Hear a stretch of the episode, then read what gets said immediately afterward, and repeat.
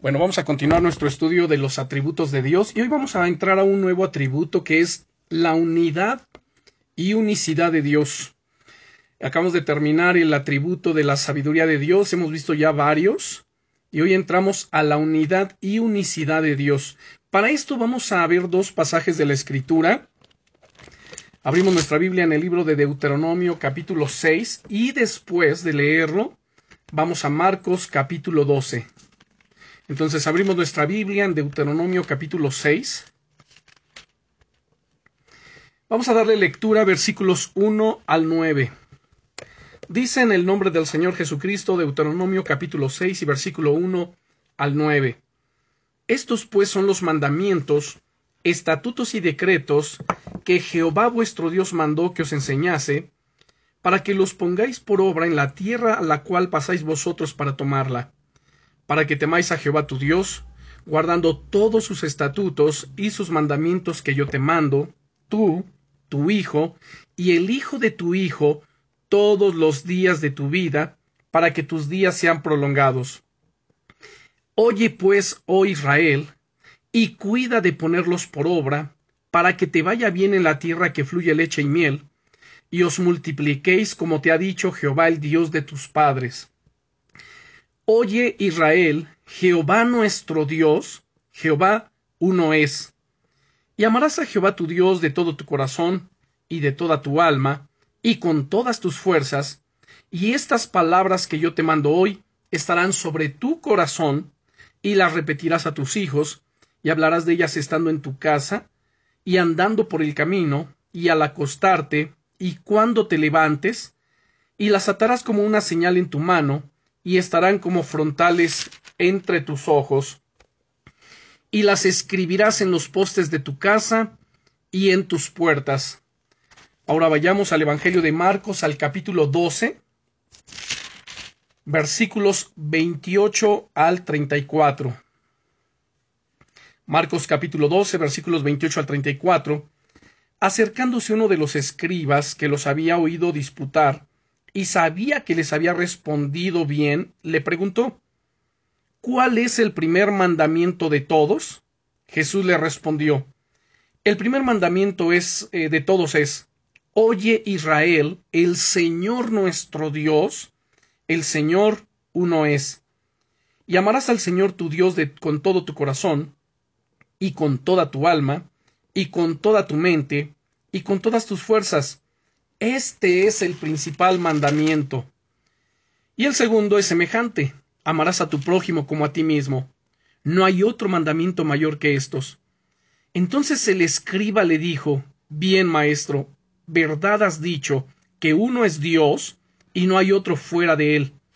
Y el amarle con todo el corazón, con todo el entendimiento, con toda el alma y con todas las fuerzas, y amar al prójimo como a uno mismo, es más que, que todos los holocaustos y sacrificios. Jesús entonces, viendo que había respondido sabiamente, le dijo No estás lejos del reino de Dios. Y ya ninguno osaba preguntarle. Oremos, Padre, en el nombre de Jesucristo. Te damos gracias, Señor, por la bendición que tenemos de estudiar tu palabra y poder iniciar el estudio de un atributo más.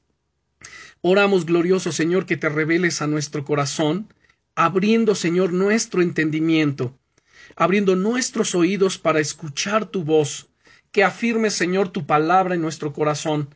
Glorifícate, Señor, en medio nuestro, y que en la medida que estudiamos, Señor, estos atributos, y que tú te vas revelando a nuestro corazón, Señor, apasionanos por ti.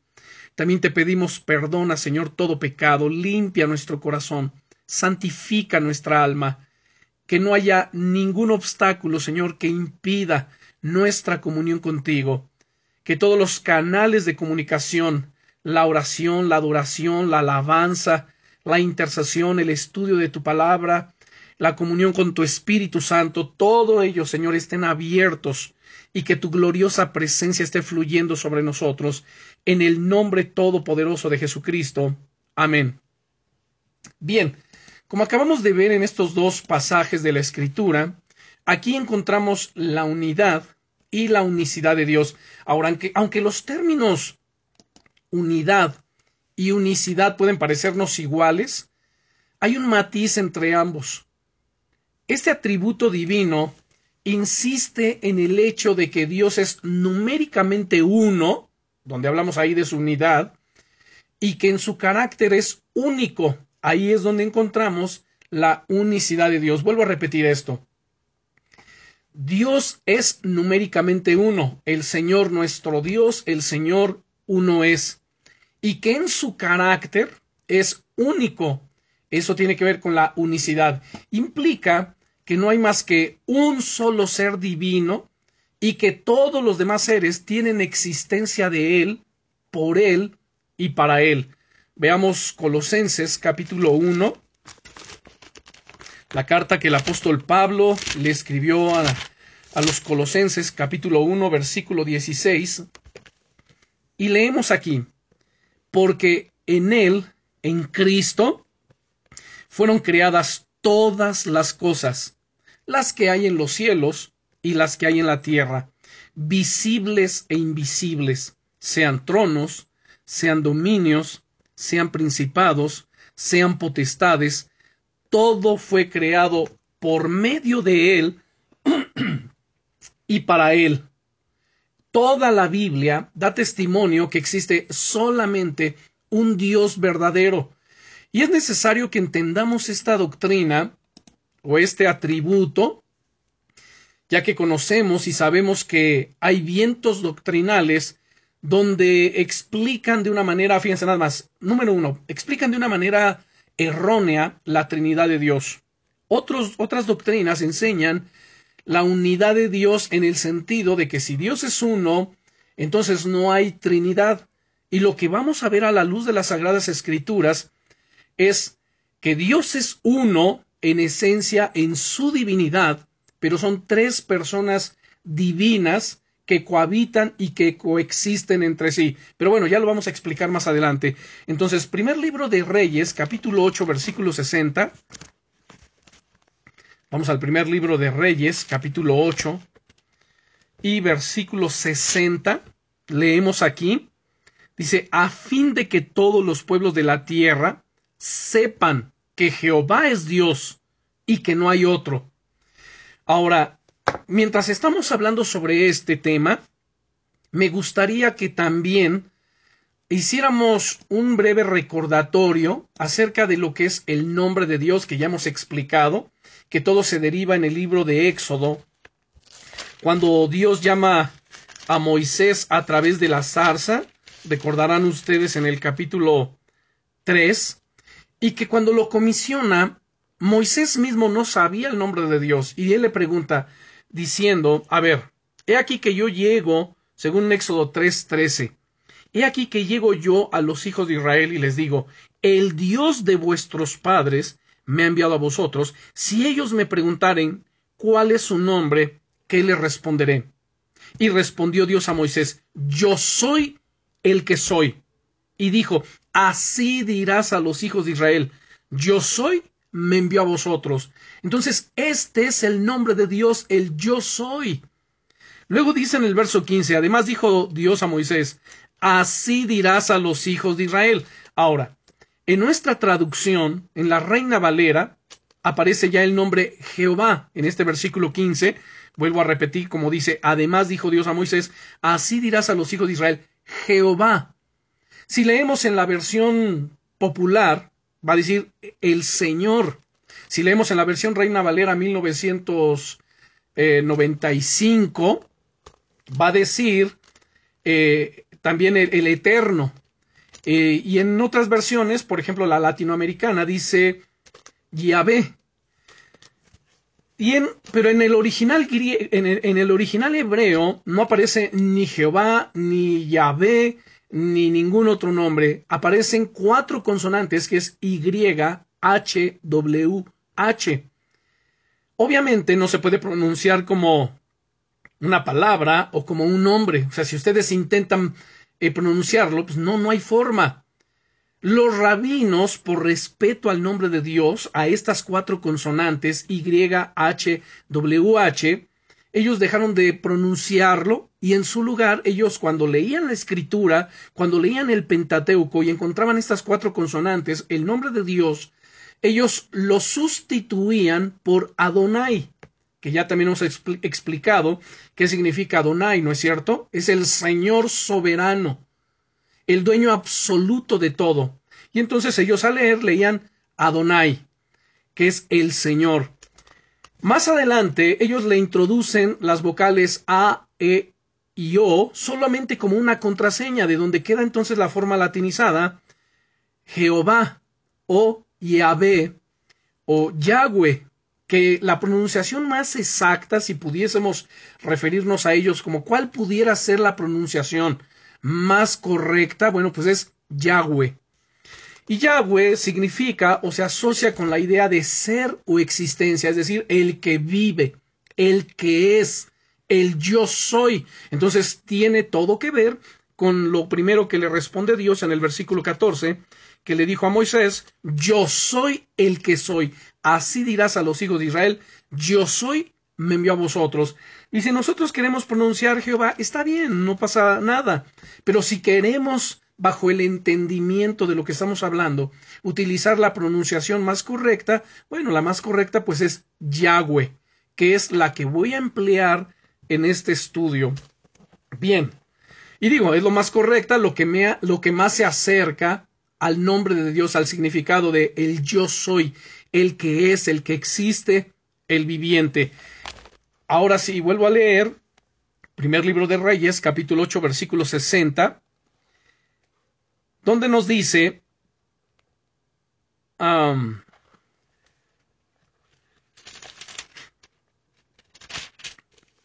Primer libro de Reyes, capítulo 8, versículo 60, a fin de que todos los pueblos de la tierra sepan que Yahweh es Dios y que no hay otro.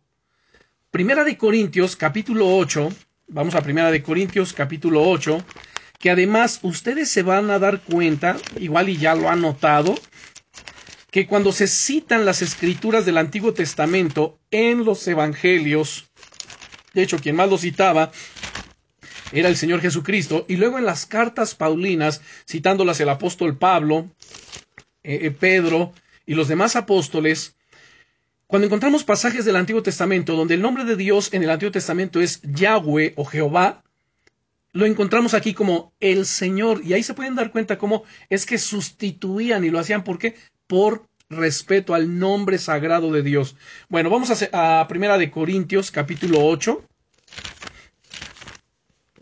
y versículo 6. Primera de Corintios, capítulo 8 y versículo 6.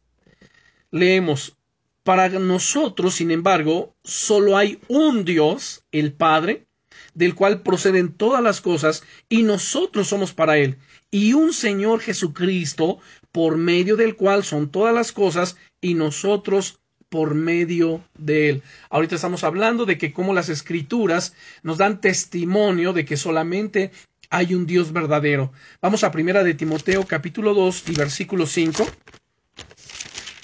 Primera de Timoteo capítulo 2 versículo 5 dice el apóstol Pablo, porque hay un solo Dios y un solo mediador entre Dios y los hombres, Jesucristo hombre. Noten entonces nuevamente, porque hay un solo Dios y un solo mediador entre Dios y los hombres, Jesucristo hombre.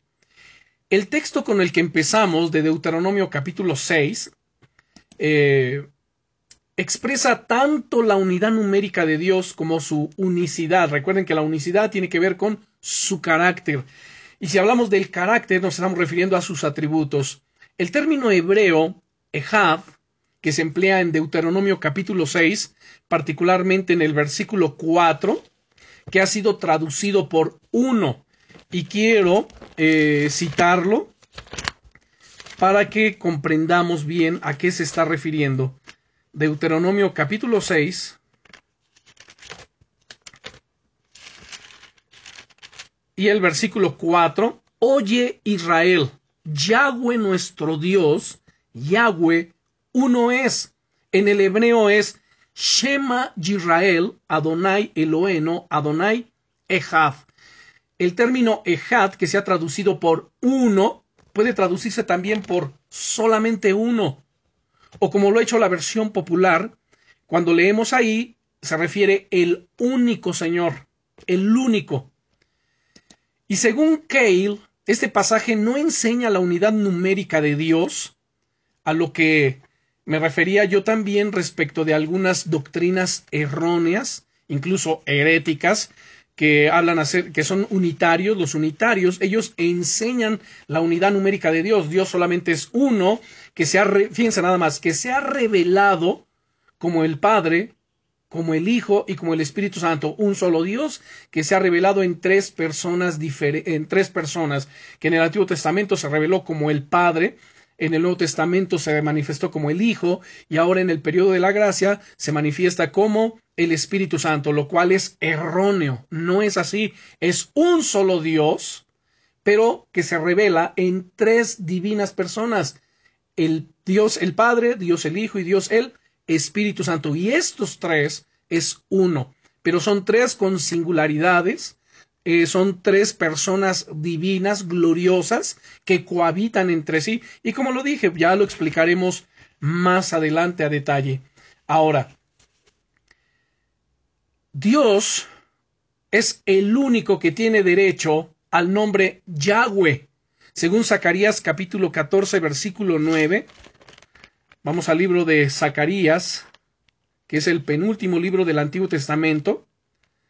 Zacarías capítulo 14 y versículo 9.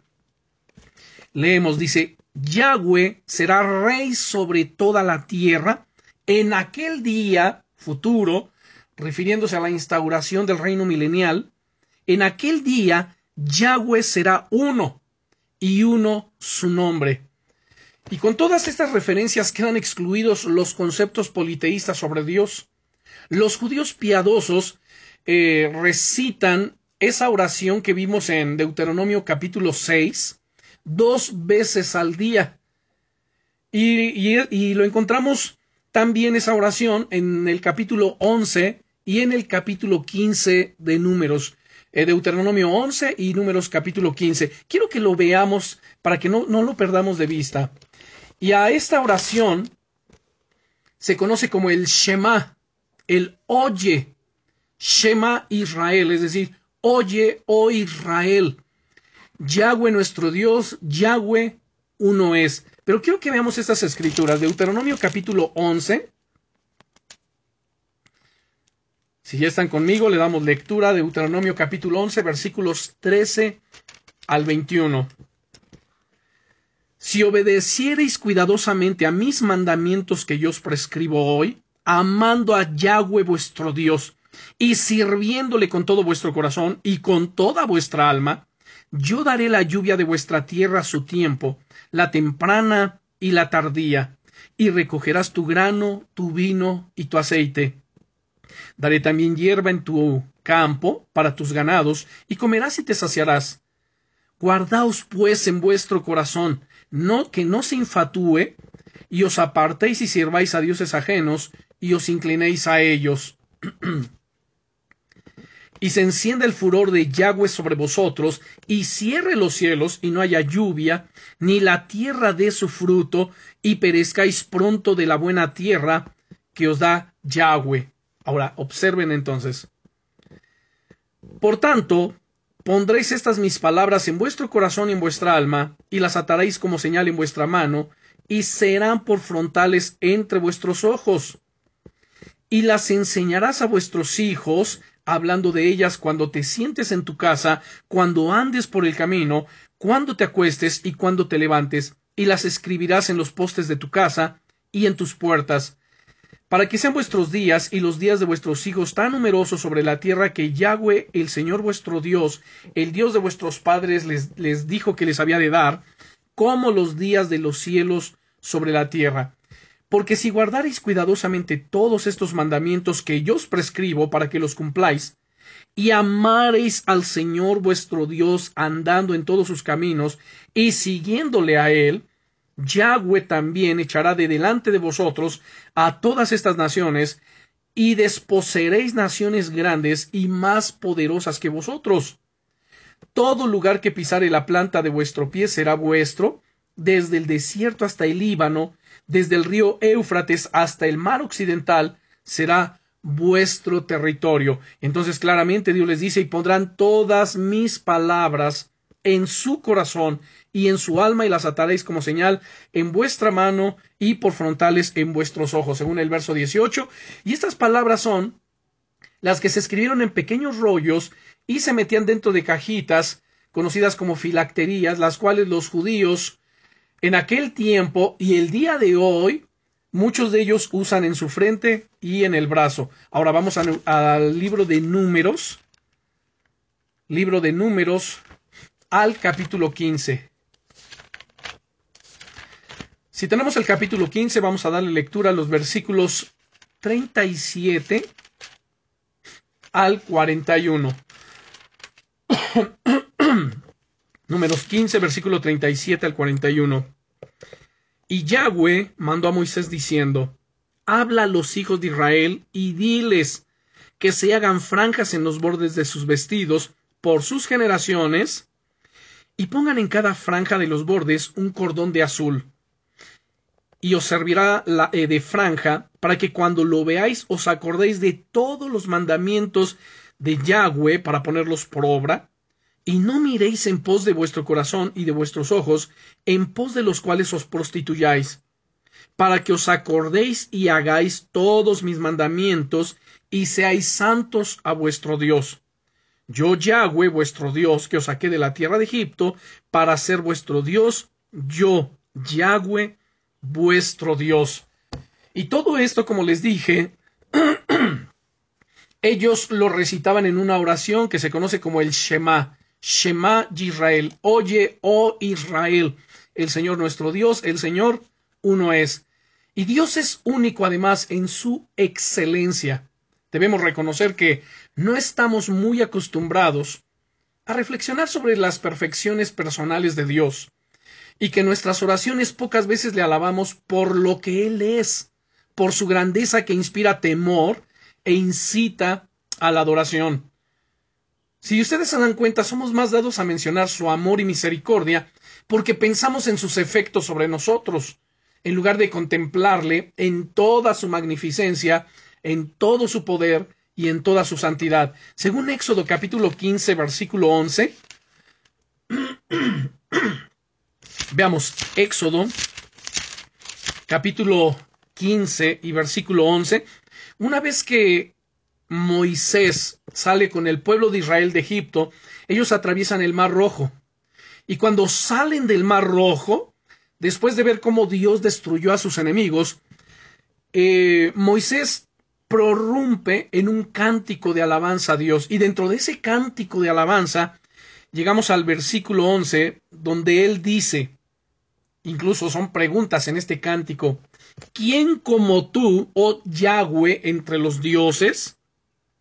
¿Quién como tú, magnífico en santidad, terrible en maravillosas hazañas, hacedor de prodigios? Como vemos aquí, debemos entender, debemos comprender que Dios es único en su excelencia, Dios es único en su santidad.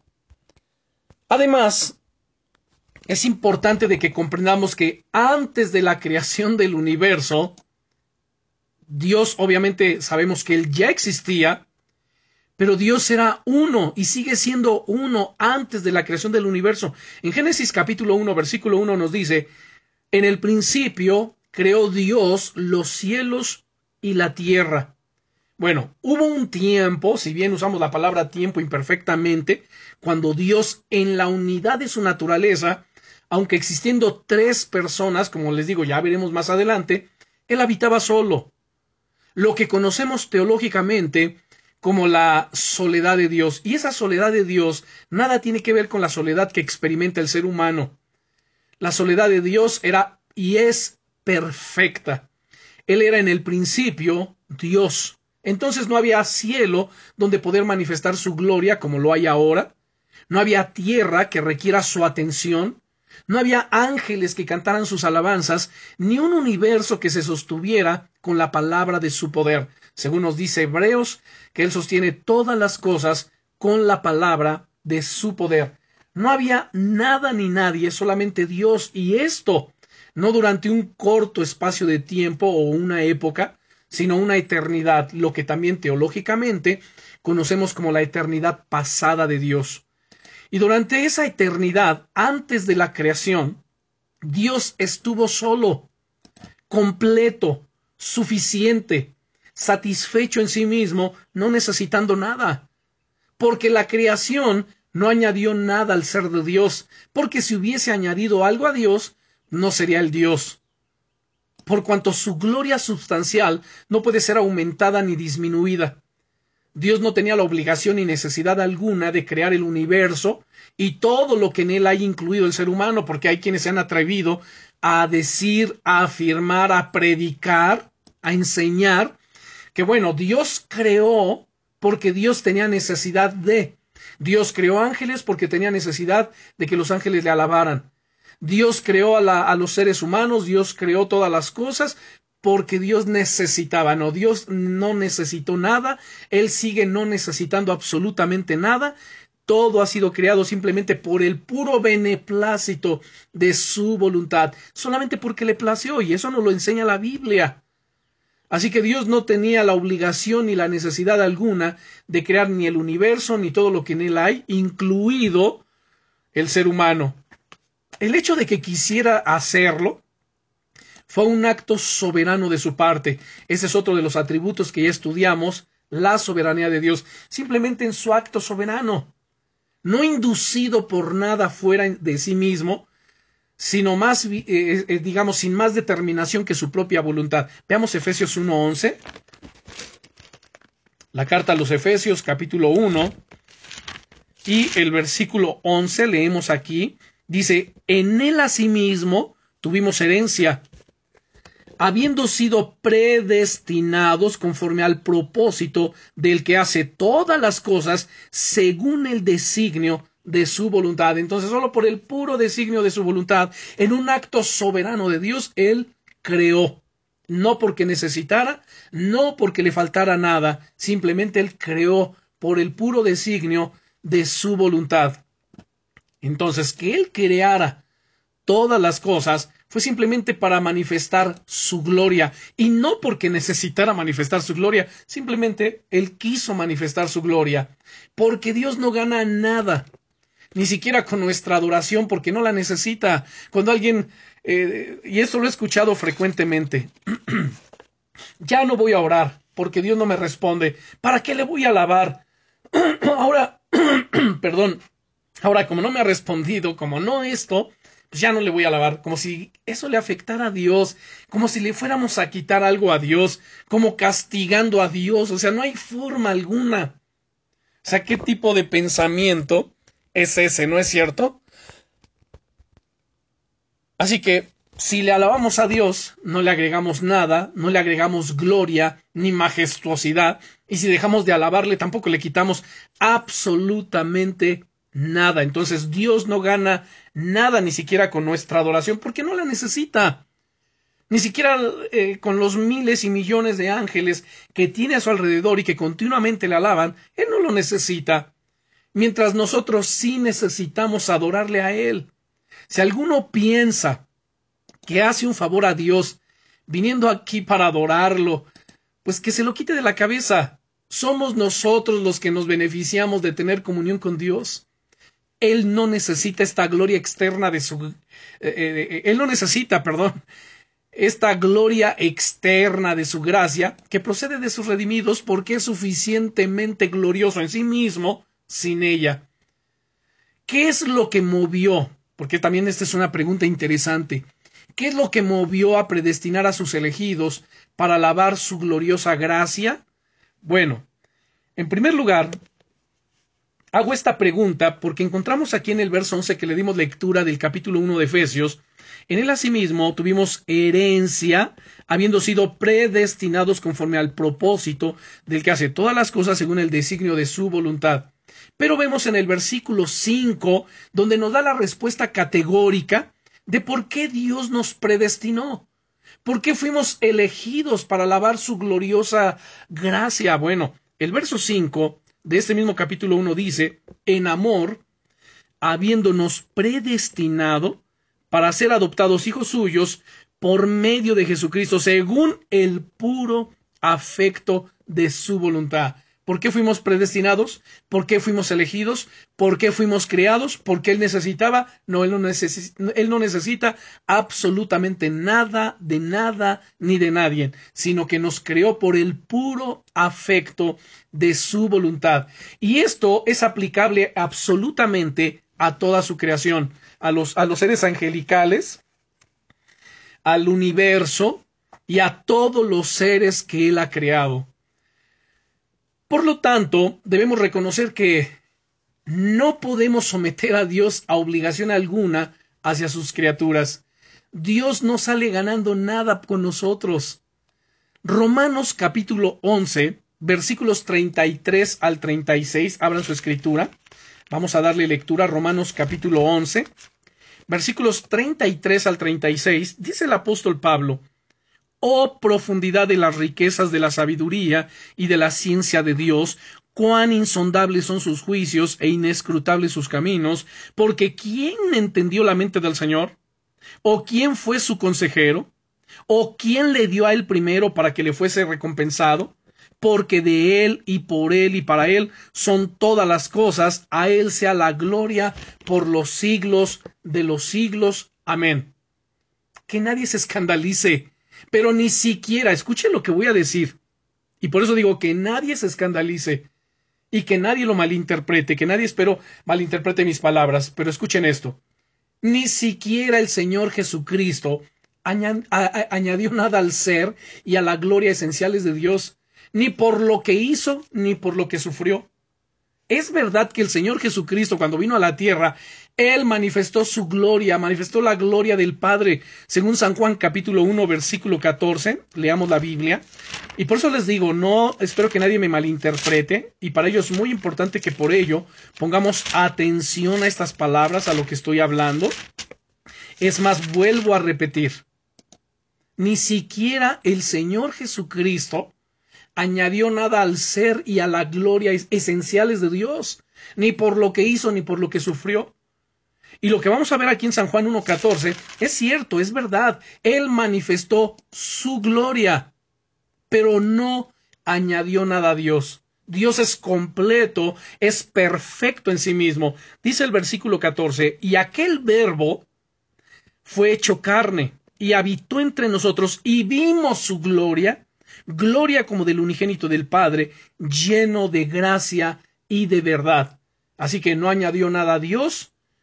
Es verdad que Dios es honrado y deshonrado por los hombres, pero no en su ser substancial, ya que esto tiene que ver con su carácter, no con su esencia. También es cierto que Dios ha sido glorificado por la creación, por la providencia y la redención, pero esto tiene que ver con la manifestación de su gloria y nuestro reconocimiento de ella y con todo, si Dios lo hubiera deseado, habría continuado solo por toda la eternidad, sin dar a conocer su gloria a criatura alguna.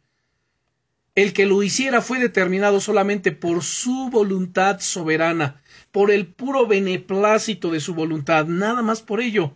Ahora debemos de, eh, de comprender también que Dios, este Dios único, es un ser incomprensible. Fíjense nada más lo que acabo de decir. Debemos comprender que el Dios único es un ser que incomprensible.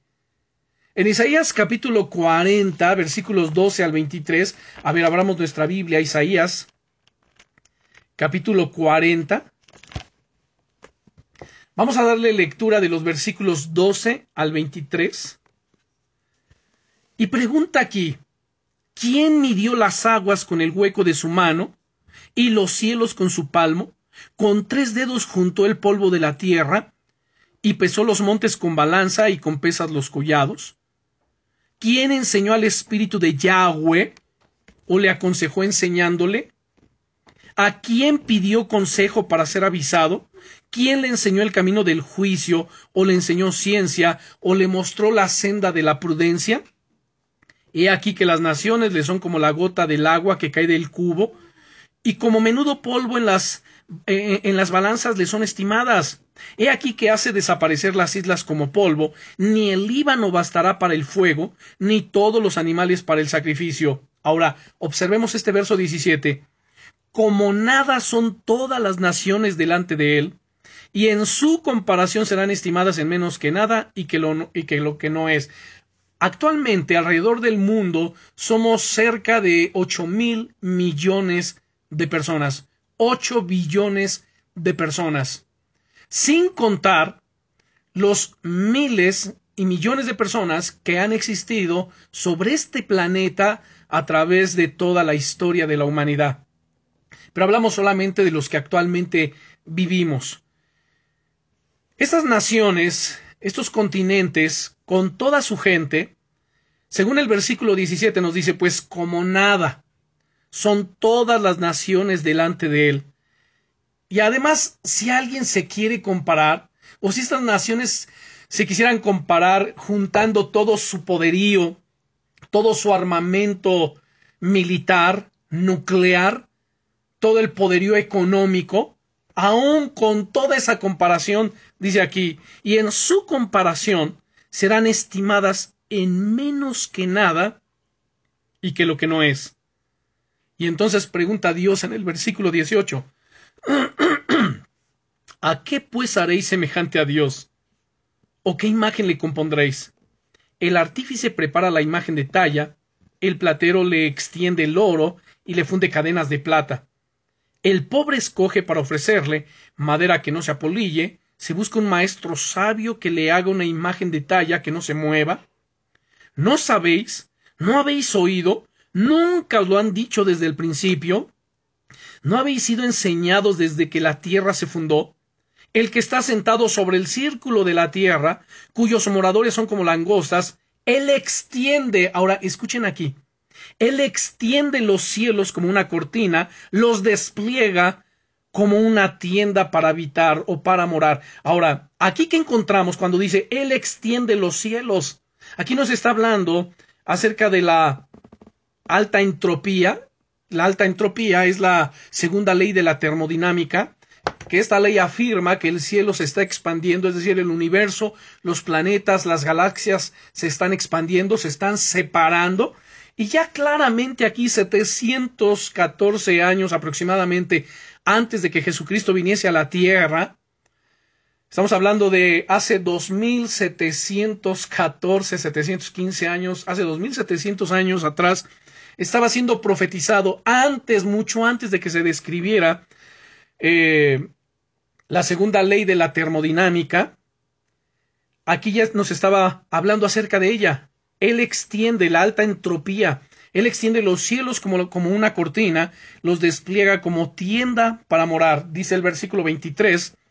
Él convierte en nada a los poderosos y a los que gobiernan la tierra hace como cosa vana, como si nunca hubieran sido plantados, como si nunca hubieran sido sembrados, como si nunca su tronco hubiera tenido raíz en la tierra, tan, tan pronto como sopla en ellos se secan y el torbellino los lleva como hojarasca. Y bueno, continúa todavía con más cosas aquí hablando. Pero lo que me llama la atención, nuevamente, es el versículo 17, como nada son todas las naciones delante de él, y en su comparación serán estimadas en menos que nada y que lo que no es. Este, hermanos, este es el Dios de la Biblia, este, cuya grandeza debiera dejar anonadado al hombre y caer, y caer postrado a sus pies en arrepentimiento, en adoración, en exaltación. A veces el ser humano, incluso el creyente, se fabrica un Dios pequeñito con la pretensión de manejarlo a su antojo, una especie de Dios botones para servirle según sus antojos y me atrevo a decir un dios botones, porque cuando ustedes llegan a, un hotel con las maletas, pues le, ordenan, ¿verdad? Botones, a ver, eh, recoge mi, mi equipaje, súbelo, muévelo, aquello, ¿no es cierto?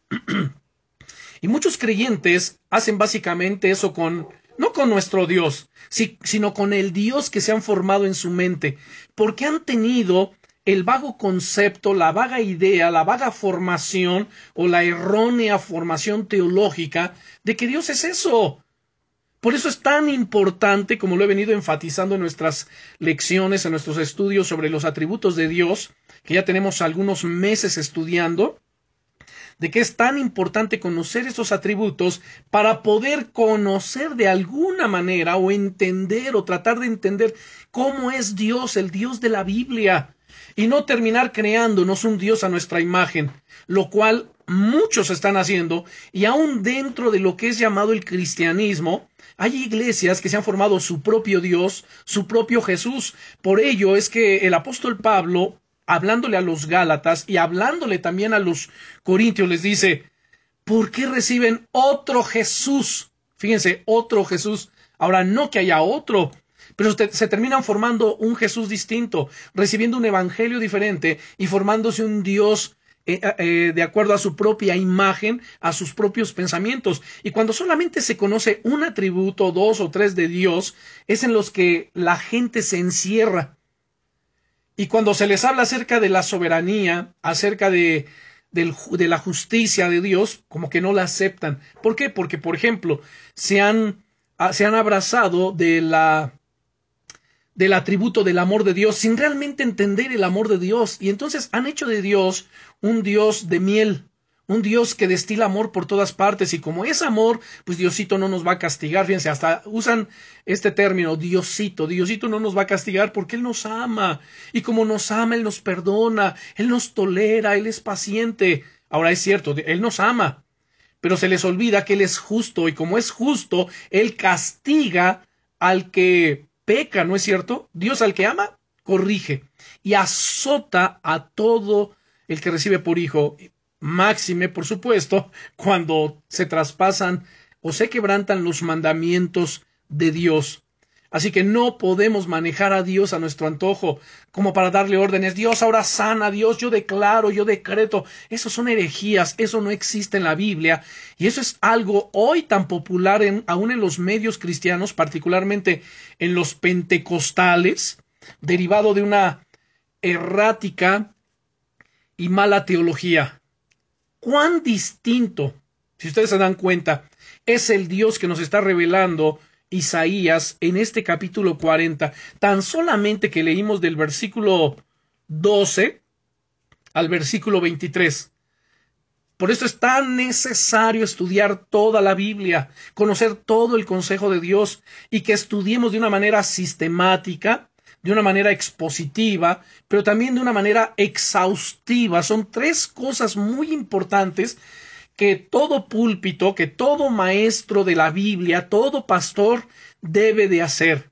Número uno, enseñar las escrituras de manera que dije sistemática. Número dos, de manera expositiva. Y número tres, de manera exhaustiva.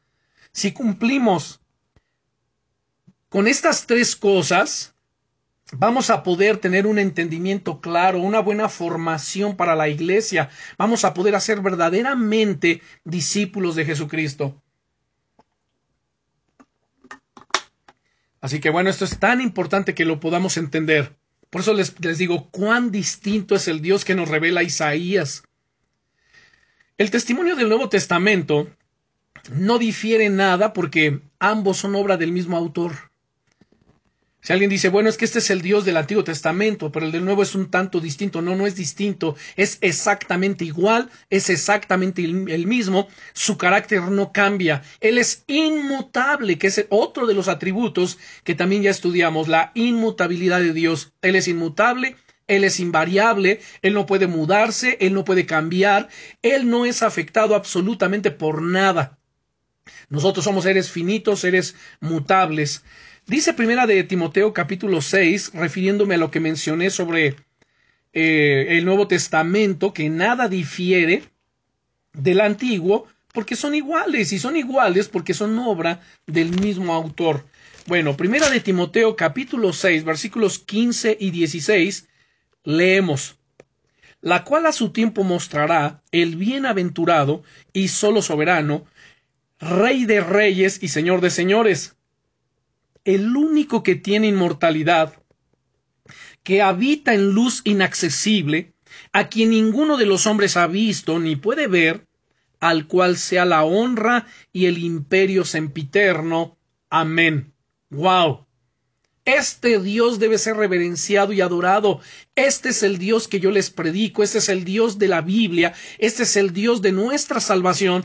Este es el Dios. Ese es el Dios que lo sostiene todo, pero en sí mismo es independiente de todo. El Dios incomparable no puede ser conocido mediante la investigación, sino solamente como el Espíritu Santo lo revela al corazón por medio de la palabra de Dios. Fíjense nada más qué tremendo es esto lo que voy a mencionar. Hoy día, pues se predican de muchas otras cosas en los púlpitos, menos la palabra de Dios, o se toma un texto nada más, o dos textos y todo aislado del contexto, y de ahí hacen una prédica, hacen una enseñanza, y solamente para entretener o satisfacer la comezón de los oídos de los oyentes, pero no la verdad de Dios. Esto es terrible. Y entonces algunos no estudian la Biblia con el siguiente argumento, bueno, el siguiente pretexto. El, pretexto es este. No, bueno, es que yo no estudio tanto ni leo la Biblia porque yo recibo revelación por el Espíritu Santo. Fíjense, recibo revelación por el Espíritu Santo. Y yo, a lo cual yo les respondo, a ver, la Biblia es la revelación de Dios. La Biblia es la revelación del Espíritu Santo. Toda la Biblia, dice primera de Timoteo, capítulo, perdón, segunda de Timoteo, capítulo 3, versículo 15 y 16, particularmente vamos a enfocarnos en el 16 y el 17. Dice, toda la escritura es inspirada por Dios, toda la escritura. Si es inspirada, es revelada. Y es útil para enseñar, para redarguir, para corregir, para instruir en justicia, a fin de que el hombre de Dios sea perfecto, enteramente preparado para toda buena obra. Así que vamos conociendo a Dios, a ese Dios incomparable, ese Dios incomprensible por la naturaleza humana, pero que va siendo revelado y va siendo conocible al corazón, a la mente del ser humano, solo por revelación del Espíritu Santo de Dios, por medio de su palabra. Por ello es que Jesús en San, en San Juan capítulo 5, verso 39 nos dice, escudriñen las escrituras porque a vosotros os parece que en ellas tenéis la vida eterna, y ellas son las que dan testimonio de mí. Escudriñen. Es verdad que la creación revela un creador y que los hombres son inexcusables, porque hay dos tipos de revelación, la revelación natural y la revelación sobrenatural. La natural es la que observamos a través de la creación, y la sobrenatural es la que mencionamos por medio del Espíritu Santo cuando el ser humano se arrepiente, cree en Jesucristo y nace de nuevo. Bueno, veamos respecto de esto que estoy diciendo, de esta, de cómo es que Dios se revela a su creación y que los hombres, por medio de esa revelación, son, son inexcusables. No hay excusa para justificarse y decir, bueno, es que yo no conocí a Jesucristo. Pues no conociste a Jesucristo, pero sabías que existía Dios. ¿Y pero cómo? Por medio de la creación. Romanos capítulo 1, versículos 18 al 20. Carta a los Romanos capítulo 1, versículo, versículos 18 al 20 leemos. Porque la ira de Dios, noten aquí otro de los atributos que es la ira. Porque la ira de Dios se revela desde el cielo contra toda impiedad de los hombres que detienen con injusticia la verdad porque lo que de Dios se conoce les es manifiesto, pues Dios se lo manifestó. Porque las cosas invisibles de Él, su eterno poder y deidad, se hacen claramente visibles desde la creación del mundo, siendo entendidas por medio de las cosas hechas, de modo que no tienen excusa. Así que el ser humano no tiene excusa alguna delante de Dios. Pero no podemos bajar a Dios al nivel de la comprensión finita, limitada, y perder de vista su excelencia única se ha trazado una analogía con el indígena que encuentra un reloj en la selva y después de examinarlo deduce pues que existe un relojero, ¿no? Alguien que lo creó, alguien que lo hizo. Hasta aquí bien, pero si intentamos ir más lejos, como por ejemplo, que el indígena trata de formarse una concepción del relojero sobre sus conocimientos, carácter moral, su personalidad, etc., ¿podría decir que le conoce realmente? Con toda seguridad no. Así tampoco el Dios eterno e infinito está al alcance de la, de la razón humana, del razonamiento humano. El Dios de la Biblia solo puede ser conocido por aquellos que Él se da a conocer. Veamos Mateo capítulo 11, versículo 27. Evangelio de Mateo, capítulo 11, versículo 27. Jesucristo dice, todas las cosas me fueron entregadas por mi Padre, y nadie conoce al Hijo sino el Padre, ni al Padre conoce a alguno sino el Hijo, y a aquel a quien el Hijo lo quiera revelar. Es decir, a menos que nazca de nuevo espiritualmente, que se ha llevado de la muerte a la vida, trasladado de las tinieblas a la luz, no puede ver las cosas de Dios y mucho menos entenderla, porque el ser humano por naturaleza es caído, está destituido de la gracia de Dios y está muerto espiritualmente. Y para ello, bueno, dice Romanos 3:23, por cuanto todos pecaron, están destituidos de la gloria de Dios. Efesios 2:1 nos dice, y Él os dio vida a vosotros cuando estabais muertos en vuestros delitos y pecados. Entonces, la única forma de que el Dios de la Biblia pueda ser conocido por aquellos a los que Él se da a conocer, es decir, a menos de que nazca de nuevo espiritualmente, que se ha llevado de la muerte a la vida, trasladado de las tinieblas a la luz, como nos dice primera de Pedro 2.9, dice, mas vosotros sois linaje escogido, real sacerdocio, nación santa, pueblo adquirido por Dios, para que anunciéis las virtudes de aquel que los llamó de las tinieblas a su luz admirable. Ustedes que en otro tiempo no eran pueblo de Dios, pero ahora son pueblo de Dios, que en otro tiempo no habían alcanzado misericordia, pero ahora han alcanzado misericordia. A menos que se nos revele de esta manera, Dios no puede ser conocido por el ser humano y el ser humano no puede entenderlas. Por ello es que en Primera de Corintios, en el capítulo 2, en el versículo 14, nos dice el apóstol eh, eh, Pablo, Primera de Corintios, capítulo 2, versículo 14, dice, pero el hombre natural, entiéndase por natural aquel que no ha nacido de nuevo, aquel que está separado de Cristo y que aún vive en sus pecados, pero el hombre natural no percibe las cosas que son del Espíritu de Dios, porque para él son locura. Por ello es que cuando hablamos de estas cosas, hablamos de la Biblia, de la palabra de Dios, de la resurrección de Jesucristo, del juicio eterno y de muchas otras cosas que la Biblia nos enseña, terminan diciendo, ay, no, no, ustedes, ustedes están locos, ay, ustedes son fanáticos, ay, ustedes son aleluyos, no lo pueden entender. ¿Por qué? Porque se han de discernir espiritualmente. Dice el verso 15, en cambio, el espiritual juzga todas las cosas, pero él no es juzgado de nadie. Porque ¿quién conoció la mente del Señor? ¿Quién le instruirá? Mas nosotros tenemos la mente de Cristo. Bueno, hasta aquí concluimos hoy con esta enseñanza. Y si Dios nos permite, continuaremos el próximo martes con este estudio de los atributos de Dios, particularmente sobre este atributo de la unidad y la unicidad de Dios. Oremos, Padre, en el nombre poderoso de Jesucristo. Te damos gracias, Señor, por esta enseñanza. Te damos gracias por tu amor y gracias, Señor, porque tú te nos muestras te nos revela, Señor, a través de tu Espíritu Santo y por las sagradas escrituras.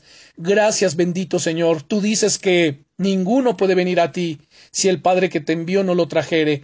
Gracias, Padre Santo, por atraernos a Jesucristo. Gracias, Señor, por abrir nuestro entendimiento y estarnos revelando estas cosas gloriosas.